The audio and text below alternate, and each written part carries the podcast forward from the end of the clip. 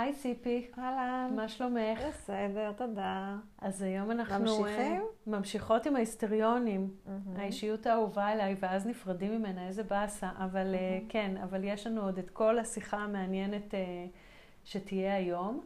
אה, אני לא יודעת אם שמת לב שאני שאלתי ממשיכים, ואת אמרת ממשיכות. אה, לא, לא שמתי לב, אני אבל נהיית זה אה, דומה מה- למרב אבל מיכאלי זה מעניין, כנראה. מעניין הרגישות הזאת ל... נכון. אני לג'נדר. אפילו לא שמתי לב ש... אה, רגישות לג'נדר. אולי בכל זאת אני היסטריונית. לא, אבל יש תקווה. אוקיי. אז uh, אני מציעה uh, שאולי נתחיל ככה לדבר על איך, איך האישיות ההיסטריונית בכלל מתפתחת, מתוך מה היא בעצם מתארגנת ככזו. את יכולה לתת לנו ככה איזושהי, איזשהו מורה נבוכים כזה אז של... אני, אני אגיד ככה כמה מילים על, בכלל על הגילוי של ההפרעה הזאת, או ההגדרה שלה. אה, בעצם הפסיכואנליזה נולדה אה, סביב חקר תופעות שונות שהתגלו אצל נשים והוגדרו בסופו של דבר כהיסטריה, ומדובר ב- בתופעה ככה שהייתה די שכיחה במאה ה-19 אה, של נשים אה, מתעלפות, מקבלות אה, שיתוקים בכל מיני אזורי גוף אה, אה, בלי הסבר פיזי. אה, אלה שמסתובבות עם המניפה, כי אוי, נורא נורא קשה. אוי, אני לא יכולה לנשום. כזה. בדיוק, אוקיי. בדיוק, כן. אוקיי. שפרויד אה, בחר אה, לעסוק בטיפול בהן, ותוך כדי הניסיון שלו לטפל בהן, הוא גם אה, עסק בלנסות להבין אותם, כאילו להבין מה קורה שם. אוקיי. הייתה שם תופעה שהוא כרופא התעניין בה, כי היו שם תופעות פיזיולוגיות שלא היה להם הסבר אה, גופני. כן, ו- אלא נפשי. והוא חיפש את ההסבר אותו. הנפשי, בדיוק. אוקיי, בדיוק. ומשם ו- בעצם השם היסטריוני. אה, כי היסטרוס זה רחם בעצם. כן. כן, כאילו זה חובר, התחבר בעיקר ל... אוקיי. אבל היום בעצם אצל הרבה אנשים שיש להם אה, אישיות היסטרית, המאפיינים ההיסטריים לא בהכרח באים לידי ביטוי. נשים כבר לא מסתובבות עם מכוחים לוחצים שמקשים לא על הנשימה. ולא מתעלפות. ואז כן. הביטויים של זה היום... אה, הביטויים של זה היום אה, שונים, ולפעמים הם סמויים, ולפעמים גם אה, אה, מין הפוך על הפוך כזה. כאילו אם אה, האישיות ההיסטרית תהיה כזאת שמאוד מבליטה את המיניות שלה, אז גם מי שמסתירה את המיניות שלה בצורה מוגזמת, גם תעורר שאלה אם אה, לא מדובר כאן אם אולי זו אישיות היסטרית. זאת אומרת, לא רק מי שהולכת עם מחשופים ועקבים דקיקים, אלא גם מי שתלבש אה, בגדים של אה, קצת בן, אולי איזה אוברול כזה, או חולצה משובצת או משהו כזה, זה גם... או תלך עם שמלה קצרה, אגב, פגשתי כזאת במעלית אה, קודם, כן, תלבש שמלה קצרה וכל הזמן תעסוק בלמשוך אותה כלפי מטה. כן. כאילו- אני רוצה ללבוד, להתלבש ככה, אבל זה גם לא נוח לי, זה גם לא ממש נעים לי. כאילו, לא נוח לי, אני רוצה להסתיר, אני לא יודעת אם אני רוצה. לחשוף את זה או אוקיי. להסתיר את זה. כלומר, ההתלבטות, אם אני רוצה לחשוף או להסתיר. את מעניין. בטח מכירה את זה גם סביב מחשוף כזה, כן, שמרימים שכל את ה... הזמן מס- מסדרים את המחשוף. אוי, אוי, מה קרה? אני, פתאום כל הציצי שלי בחוץ. כן, כן. אני מכירה את זה. וגם בהקשר הזה חשוב להדגיש שזה נכון גם לגבי גברים. אוקיי, איך זה, איך זה בא לידי ביטוי אצל, אה, אצל גברים? מן הסתם לא עם מחשוף ועקבים, אבל... אה, זה יכול להיות אה, או גבר שהוא ילדותי מדי, אבל עסוק באיך שהוא נראה, על המימד הגברי, אוקיי. או שהוא מבליט מדי את, ה... את הגבריות שלו, אוקיי. כן? אבל, אבל בגדול, מי שפונה לה, להתנהגות ילדית כגבר, יש בזה איזשהו אלמנט היסטריוני. אוקיי. ובעצם, אה, כמו שאמרנו בפעם שעברה, הדבר המאוד בולט אה, מבחינה פנימית זה עוצמה גבוהה של חרדה. נכון, אוקיי. נכון, נכון. ו- אבל זה יכול גם, אה, העוצמה הגבוהה של החרדה יכולה להיות גם אה, כוח מניע. נכון, זאת אומרת, אה, מכוח החולשה אפשר, אה, זה דוחף אותם להזיז דברים, לעשות דברים. גם לדרמטיות שלהם יש, אה, יכול להיות אה, היבט אה, מאוד יצירתי. כן. הם אנשים חמימים, אנרגטיים, הרבה פעמים יש להם אינטואיציה בריאה. אה, וההימשכות לסיטואציות דרמטיות, לפעמים מסוכנות, אה, הימשכות לריגושים, זה גם כן איזשהו משהו היסטרי, נכון? כן, והם גם במקרים קיצוניים, הם יכולים, הדרמטיות שלהם, ה- שהריגושיות שלהם אה, יכולה אה, גם להביא אותם לסיטואציות משבריות, שמזכירות קצת את האישיות הגבולית שעליה אנחנו נדבר אה, בהמשך. בפעם אחרת, אוקיי. עכשיו, אני רק רוצה להגיד שבגלל שמדובר באנשים שתשומת הלב חשובה להם, אז הרבה פעמים הם יבחרו גם מקצועות כאלה, נכון? נגיד משחק, פוליטיקה, להיות סלב, אולי אפילו מורה. לא? נכון, הם השתמשו בכישורים הדרמטיים שלהם למקצוע. למקצוע. אה, אמרת קודם אה, שיש איזשהו אלמנט אה, תחרותי באישיות ההיסטריונית. מאיפה, מאיפה זה נובע? מאיזה חלק בילדות האלמנט התחרותי הזה מתפתח? אז את בעצם נוגעת בשאלת איך, איך התפתחה האישיות הזאת. כן. כאילו, מה, מה קרה בעברה? מה קרה בינקות, בילדות? וכמובן שזה לא אמת מוחלטת, כי אנחנו רואים אה, את התופעות או את ההתנהלות הזאת אצל האדם המבוגר, mm-hmm. ודרך טיפול פסיכולוגי או דרך היכרות אה, מעמיקה יותר עם האדם הזה, אנחנו מסיקים בעצם על מה עבר עליו בילדות, ומנסים לקשר את זה. זה הרי לא... אוקיי. אין לנו כן, איזה צילום. אין לנו איזה צילום רנטגן. ברור, לא עקבנו במצלמות של האח הגדול, אחרי איך הוא התפתח ומה קרה בבית, אבל... נכון, אז צריך לקחת בחשבון שה...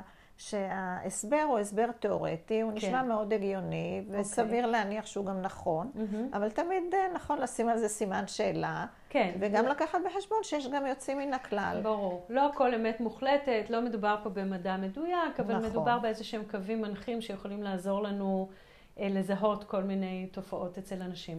אז, אז לשאלת התחרות ששאלת, התחרותיות, כן. אז אני חושבת שהכי קל יהיה להסביר את זה באמצעות התיאוריה של פרויד. אוקיי. פרויד הסביר אה, הרבה בעיות אה, נפשיות כתוצאה מפתרון לא מוצלח של התסביך האדיפלי. Okay. זה אוקיי. נשמע כזה מאוד אה, מפוצץ, מפוצץ כמו שם של תרופה. כן, אז בפועל בעצם מה זה בפועל, אומר?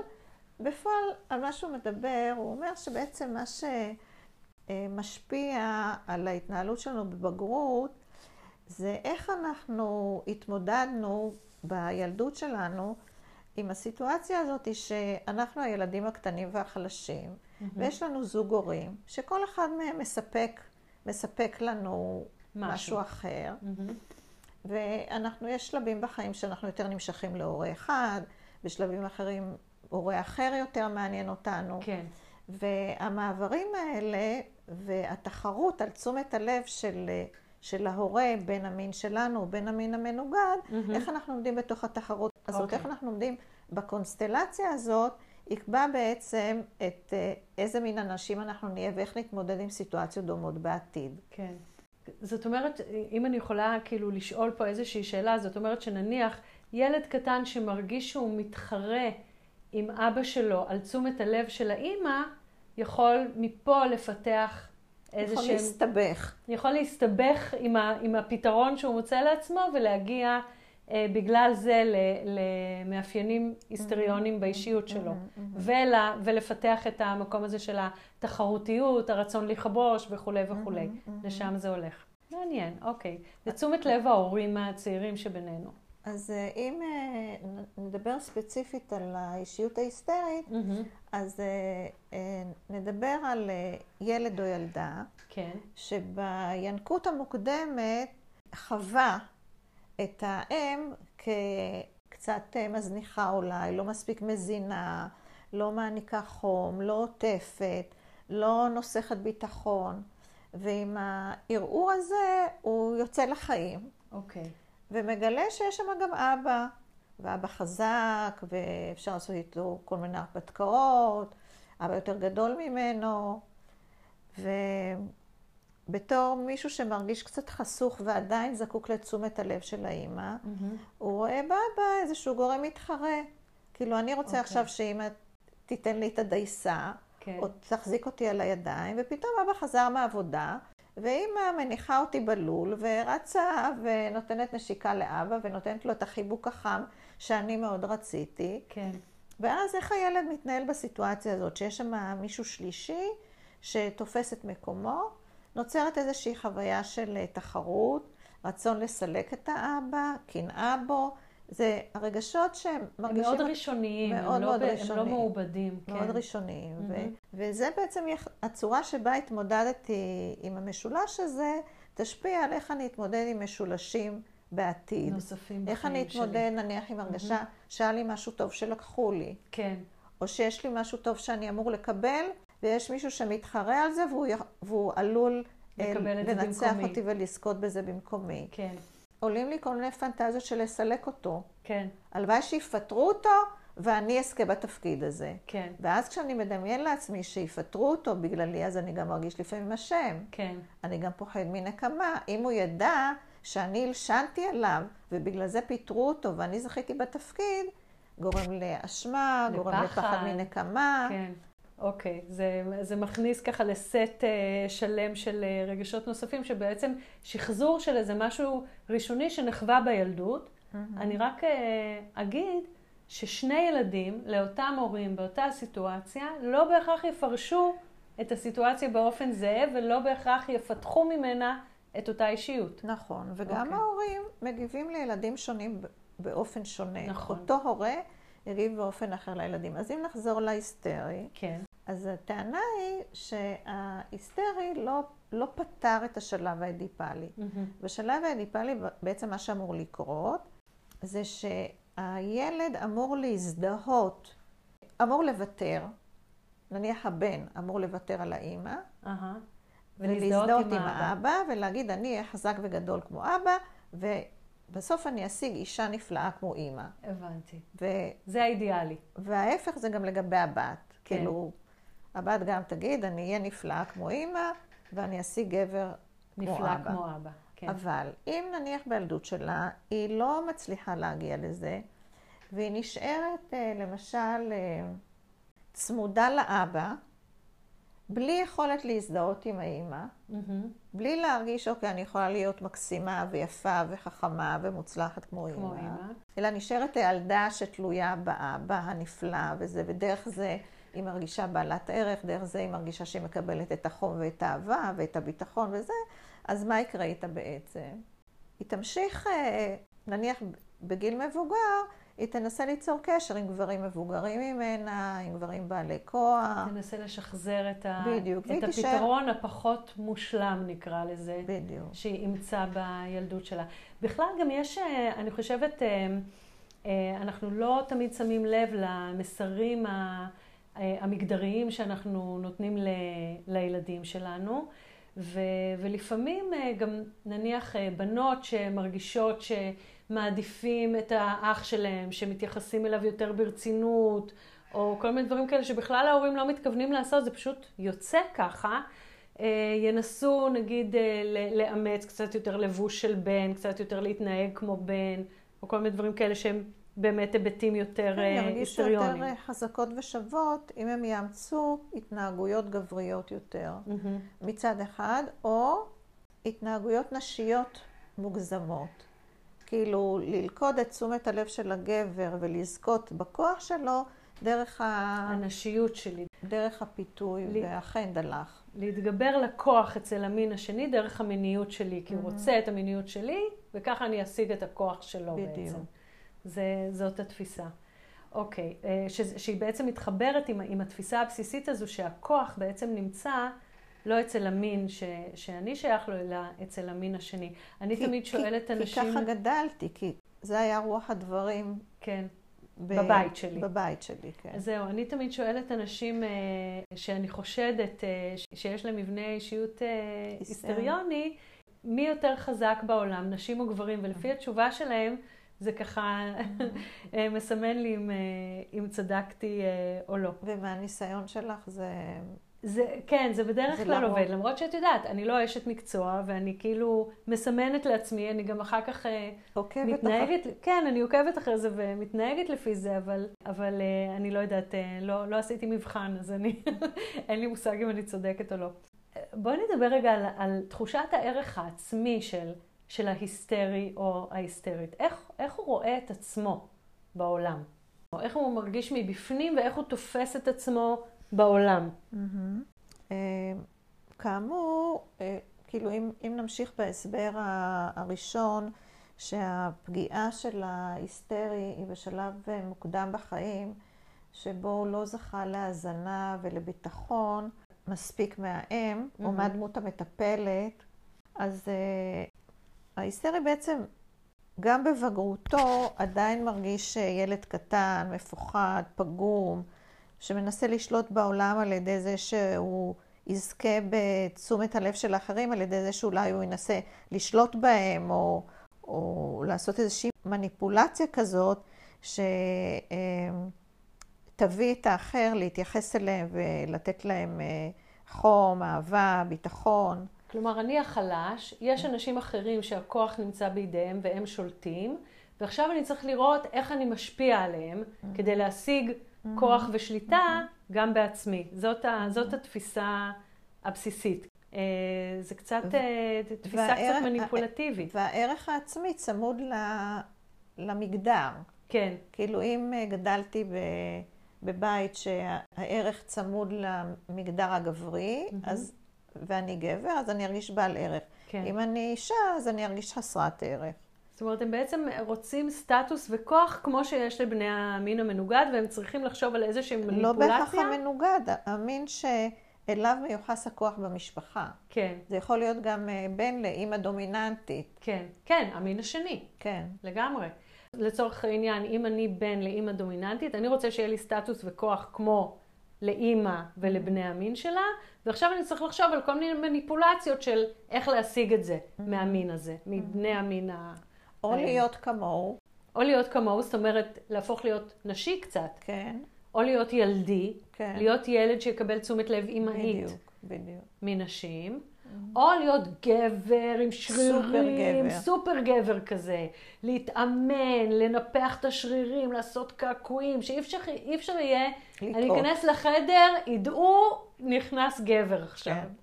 אוקיי, אז אלה, זו, זאת בעצם הטקטיקה של. הגבר ההיסטריוני. Mm-hmm.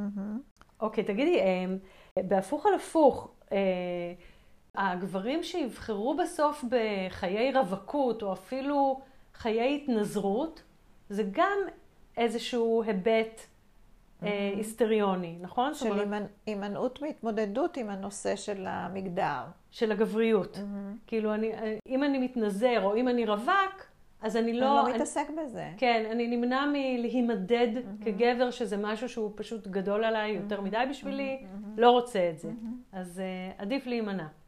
אוקיי. ויהיו כמובן אלה שירוצו ממיטה למיטה, מכיבוש לכיבוש, שום כיבוש לא. יספק אותם, הם תמיד mm-hmm. יצטרכו את האישה הבאה mm-hmm. כדי להמשיך להרגיש mm-hmm. גבריים. זה גם כן, אה, דרך אגב, זה, זה משהו שבעצם הוא לא, הוא לא נשלט, נכון? הגברים האלה שהם... יש גברים שהם פשוט לא בנויים נפשית למונוגמיה, או גם נשים. כן, שלא בנויות כן, נפשית כן. למונוגמיה, הן לא יכולות, זאת אומרת, הן חשות את הכוח שלהן בעולם מכיבוש של גברים, או חשים שהכוח שלהם בעולם הוא היכולת לכבוש נשים, אז אני אמשיך עם ההתנהגות הזו, אני לא יכול לוותר על מוקד הכוח שלי בעולם כפי שאני תופס אותו. זה בעצם מה שעומד מאחורי זה, נכון? אם אנחנו רוצים להבין זה, את זה. כן, כן. זה אחד ההסברים. אחד ההסברים, כן, אוקיי. כן, זה כמובן לא, לא הסבר לכל אחד שבא לו איזה סטוץ מהצד. Mm-hmm. אז אה, אוקיי, עכשיו אה, אה, אמרנו שנדבר על איך, איך לנהוג עם ההיסטריוני שהוא נלחץ. כאילו בעצם, אם אנחנו אומרים שהאישיות ההיסטריונית מונעת מאוד מחרדות בעוצמות גבוהות ומרגש בעוצמות גבוהות והצפה רגשית, אז מה עושים? איך הכי נכון להתנהג עם בן אדם עם אישיות היסטריונית שרואים שהוא נכנס לקטע כזה של חרדה ואיזה מין, אוכל איזה מין סרט כזה? מה הכי נכון לעשות? זה בעצם המצב הטבעי שלו. כן, שהוא במצבו הטבעי. אז מה, איך את, כן, איך את ממליצה אומרת, להתנהג? ובעצם זאת, זאת בעצם, אני חושבת, אחת המטרות שלנו בשיחות כאן, mm-hmm. זה לתת לאנשים איזושהי טעימה של סגנונות אישיות שונים, שברגע שנבין אותם יותר, נוכל גם אה, לאמץ כלים לנהל איתם איזשהו שיח ודיאלוג ולפתור קונפליקטים או לשפר את ה... לשפר, לשפר את, את האינטראקציה איתם, לגרום להם להרגיש יותר טוב, mm-hmm. לגרום בעקבות זאת גם לעצמנו להרגיש יותר טוב, כי עכשיו יותר נעים, כי mm-hmm. אם האדם עם האישיות ההיסטריונית שמולנו אה, פתר את הבעיה שהציפה אצלו מין חרדה כזו, אז, אה, אז גם אנחנו נרגיש יותר טוב. כן, והצורך להיות מובן. כן, זה נכון. זה צורך אנושי מאוד uh, בסיסי. סופר בסיסי, סופר כן. בסיסי, כמעט וואו. כמו, כמעט כמו משקפיים. כן. מוצר צריכה בסיסי. מוצר צריכה בסיסי, לגמרי. אנחנו כולם רוצים uh, שיבינו אותנו, שיראו אותנו, שיבינו אותנו. זאת לגמרי. חוויה מאוד uh, חשובה. אני מאוד יכולה להתחבר. אז uh, אם, אם נצא מזה שהקווים שמנחים את האישיות ההיסטרית זה התחושה ש... הוא זקוק לתשומת לב מאחרים, mm-hmm. הוא זקוק לריגושים. אה, הוא מסתובב בעולם כמעט תמיד בהרגשה שאחרים לא מספיק דואגים לו. כן. לא שלא מספיק uh, מעריכים אותו, אלא לא מספיק דואגים לו, הוא חלש, וצריך שידאג, שישמרו עליו. אוקיי. Okay. כאמור, הדרך שלו uh, להשיג את תשומת הלב ואת הדאגה ואת האכפתיות, זה דרך פיתוי מיני או דרך התיילדות. או דרך דרמטיות. דרמטיות. כן. אז אנחנו צריכים לזכור את זה. אוקיי. כאילו שאם אם הפרטנר שלנו, זה שעומד מולנו, מתיילד, מפתה, עושה דרמות, זאת אומרת, הוא, הוא, הוא צריך יחס, הוא מרגיש חרדה והוא צריך uh, התייחסות. הוא, הוא ממש מרגיש שאם לא מגיבים לנוכחות שלו, הוא לא קיים. אוקיי. בהרבה מצבי לחץ הוא גם יגיב פיזית. כמו אנשים שהתעלפו או שקיבלו כן. שיתוקים. כאילו, אצלם הקשר אה, גוף נפש הוא מאוד... אה, מאוד חזק. חזק, כן. Okay. אוקיי. אז יבוא אצלו מצבי מצוקה, אז יהיו לו כאבי ראש, יהיו לו כאבי בטן, יהיו okay. לו אוקיי. קשיי נשימה, כאילו, אנחנו נראה את זה גם בצורה פיזית, את ה... אוקיי. Okay. ו... אז ו... קודם כל לתת יחס. Mm-hmm. כאילו, לא, לא להתעלם, לא לגלגל עיניים ולהגיד, טוב, נו די עם הדרמה קוויניות הזאת. Mm-hmm. זה, לא, mm-hmm. זה לא טוב. Mm-hmm. וגם אנחנו צריכים לזכור שהוא מתקשה לראות עובדות ופרטים. Mm-hmm. זאת אומרת, הוא מוצף רגשית, קשה לו לראות אה, עובדות ופרטים, אז כדאי אולי אה, לשאול אותו שאלות אז, סגורות יותר. כן, אז תכף באמת אה, נזכיר את, ה... mm-hmm. את זה בצורה יותר מסודרת. אוקיי. Okay. כשהוא נלחץ, הוא עכשיו במצב של לחץ, הוא עכשיו באיזה temper tantrum, באיזשהו אה, אה, הצפה רגשית, באיזשהו אה, נכון. מיני התקף חרדה, מה הכי נכון לעשות? מכיוון שהוא בן אדם כזה שנוטה להגזמה, ומתקשה בהתמקדות. כן, אוקיי. הוא כזה מציף, אז בשיחה איתו כדאי לשאול שאלות סגורות, ולא לתת לו להפליג עם התיאורים הדרמטיים. אוקיי. כדאי להשתדל להתמקד איתו בנושא אחד. לבקש אה, דוגמאות קונקרטיות, לא להסתפק ברשמים. אוקיי. Okay. אה, כדי להרגיע אותו, זה יעזור אם נהיה אמפתיים, אם אה, נתנהג בהתנהגות כזאת שקטה, מרגיעה. חשוב אבל שזאת לא תהיה התנהגות מזלזלת. כן, כאילו, כלומר... תפסיקי לעשות רוח, תרגעי. זה לא. זה לא.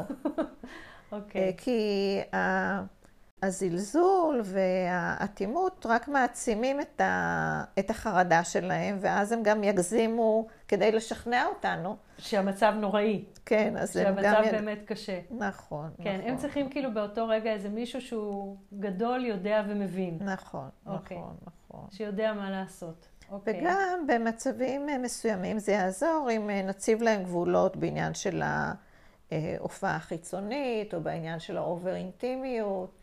נניח אה, במקומות עבודה או דברים כאלה, אז אה, לא יזיק ככה לקח, לקרוא לו הצידה ולהגיד לו, במשרד שלנו מתלבשים ככה. אוקיי. כן? כאילו, כן. להיות... לא... כן. לא לחשוש מלעשות את זה. אה, מה ומה, לא לעשות? מה לא לעשות. כן. אז קודם כל, לא, לא ללבות את ההתרגשות. את הרגשיות. למשל, לא להראות לו שיש סתירה בדברים שלו, כי היגיון רק מבלבל אותו. הוא הולך לאיבוד עם פרטים והסברים. Mm-hmm. כאילו, יותר חשוב להיות אליו אמפתיים מאשר להסביר לו. כן. כאילו, הסבר לא מרגיע אותו.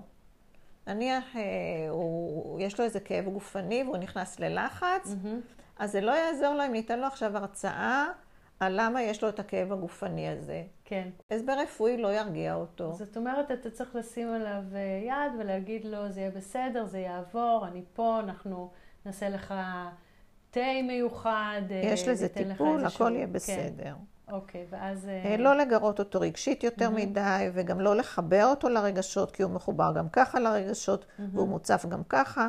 צריך לעודד את החשיבה שלו, אבל לעודד אותה בזהירות, כי אם כן. הולכים יותר מדי לכיוון של חשיבה, אז הוא מתבלבל. כן, כשהוא בחרדה או במצב רוח, צריך להבין שזה חולף ומתפוגג, ולכן לנשום עמוק, להיות רגוע, לשחק את המבוגר האחראי, לא להיכנס ללחץ מזה שהוא בלחץ. כן. בקיצור, אה, אם לסכם, אז אפשר להגיד שהטיפוסים ההיסטריונים דורשים אה, לא מעט אנרגיה מהפרטנרים שלהם. אה, הם מאוד אה, חמודים, הרבה פעמים מצחיקים, הרבה פעמים אה, דרמטיים, כיפיים, חמים, רגשיים. זאת אומרת, הרבה פעמים זה אנשים באמת מלאי קסם, אה, אבל הם גם דורשים הרבה אנרגיה. ובמחיצתם אולי צריך פשוט לא להתרגש יותר מדי ולמצוא איזושהי דרך באמת לא להישחק בקשר, נכון? יופי, טוב, אני חושבת שבאמת סיכמנו יפה את האישיות ההיסטריונית. אה, בפעם הבאה נראה לי שאנחנו נפנה לבורדרליין, לגבולים, במעבר חד, מה שנקרא. אז, אה, אכן. כן. אז ציפי, תודה רבה שהיית איתנו שוב, בבקשה, בשמחה. ונתראה שוב. בפעם הבאה. ביי.